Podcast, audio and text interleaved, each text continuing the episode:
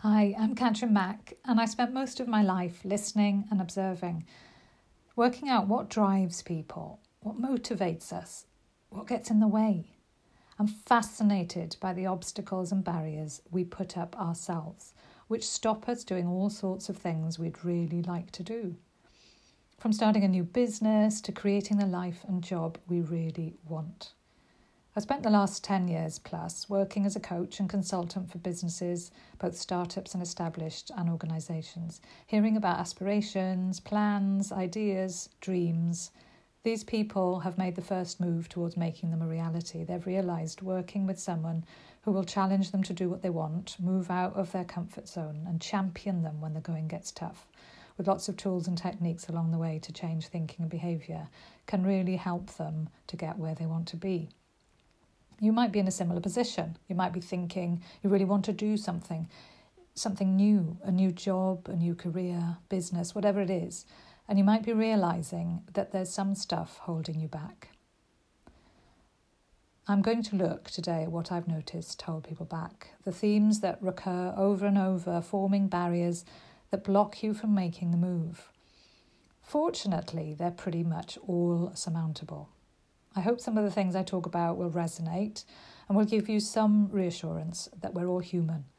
We're all struggling with various aspects of life and work, relationships, communication, and that it's possible to find a way around these barriers if you're prepared to put some effort in.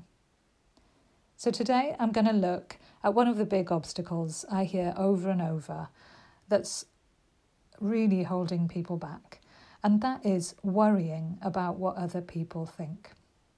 When you take a moment to think about what's getting in the way of you taking action, and what surfaces is the fear of what others think, the fear of being judged by others, then hopefully you'll find this useful. It's crucial to pinpoint what the beliefs are that are whirling around in our heads once identified, shining a light on them and actually considering them for a moment instead of letting them continue on their whirling cycle, never to be challenged, but always to hold you back, then things can start changing. Too many people let such thoughts govern what they do. They let them influence their decisions, their actions, without stopping ever to question them.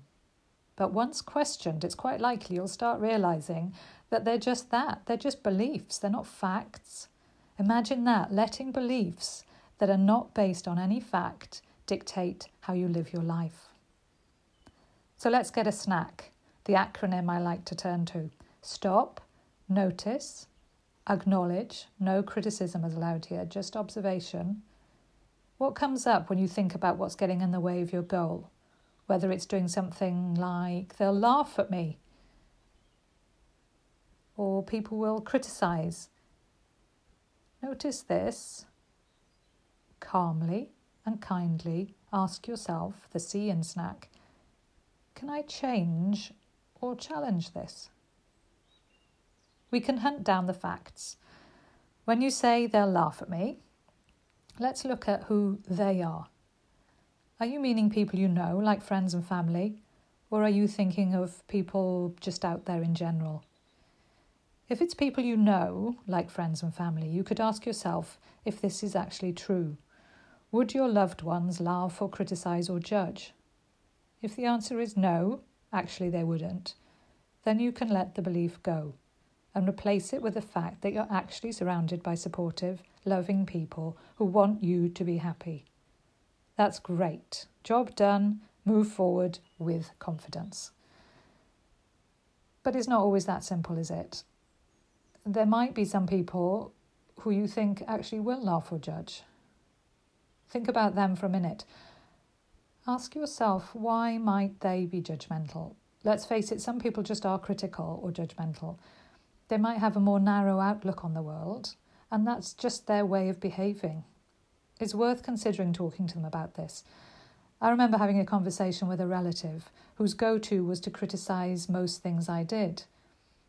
I brought it up and said how it made me feel, that it made me feel frustrated, actually meant I wanted to spend less time with them as a result, which was a shame as I really wanted them in my life. I said it in a very calm way, with examples of what they'd said. They were absolutely horrified to hear that their words had this effect on me and were honestly unaware that they were doing it. I can't pretend it wasn't awkward and I was seriously out of my comfort zone, but it did transform the relationship and we became closer as a result. I recognise it's not always appropriate or possible to voice your thoughts and let people know the effect their words have on you. If not, let's look at what you can do you can change the way you perceive and receive the information. First, try to gain an understanding into why they behave like this. Consider where their words are coming from. Their communication style might just be more direct. It might be that simple. They may be super critical of themselves, very likely, as we're usually so much more critical of ourselves than others. Maybe there's someone who thrives on critiquing and gossip.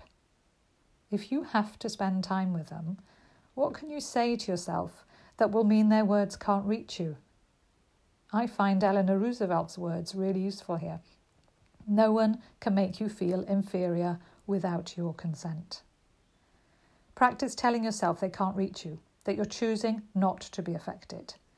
Some find it useful to imagine an invisible protective layer between them and the critical person. Other people have their own map of the world, their own set of unique experiences that filter the way they see the world, just as we do. And it's good to recognise that some people will not have the same ideas as you, the same desire to reach their potential. They may be happy doing their own thing and not having dreams. That's okay. Albert Einstein took it a step further and said great spirits have always encountered violent opposition from mediocre minds. The mediocre mind is incapable of understanding the person who refuses to bow blindly to conventional prejudices and choose instead to express their opinions courageously and honestly. I love that. Some might say it's a bit harsh, but it can help reading it when things get really frustrating. If there's someone you don't have to spend time with, then consider not spending time with them. If their judgment and criticism is stopping you from doing things that you really want to do, then you might question whether there's someone you need around. Again, that might sound a bit tough, but it has to be said. When I think about it, it really is incredible the power of the thoughts and words of others. They're not concrete weapons, but they can actually be damaging if we let them. What might you do to reduce the impact of negative, critical people? Will you have an honest conversation? Will you choose to perceive them differently, not allow the words to penetrate, or will you choose not to have them around? I know none of it is easy. It all requires some solid self belief, confidence, some humility. We'll come to self belief and confidence in a future podcast. It's important to ask yourself how much you want this in your life. Are you brave enough? So we've considered those around you who might judge. But what if you find that it's not specific people, but a general fear of being judged, full stop? I like to start by asking who might be judging. Then the response comes, well, I don't know, everyone. It's a great moment then to ask, but how do you know what others are thinking? Imagine we might allow a supposed or imagined judgment from people we don't actually know to hold us back or stop us from finding happiness. Most of us do it, you're not alone, and yet it makes little sense. Again, we have no facts or evidence, as we don't actually know what other people are thinking. And then, even if we did, why would that influence us? As social beings, we know our happiness can be enhanced by relationships, friendships, and we have a deep down insecurity of losing friends or not being able to make friends. And this means very often we want to please everyone, even people we don't know. How fascinating is that? So, back to snack. You acknowledge that you're being held back by the judgment of others that you don't actually know, and you have no evidence that they would even judge. Ask yourself now if you can change it, what would be a more useful way of thinking? You could ask yourself what the facts are. You could choose to assume that most people wish other people well. That is, if they actually notice them. As Olin Miller said, you probably wouldn't worry about what people think of you if you knew how seldom they do. We're all so tied up in what's going on for us, we hardly notice what other people are doing. There's so much evidence of this and lots of studies that have been done into it. There's one um, that conducted three studies and they examined people's estimates of the perceived variability of their appearance and behaviour in other people's eyes.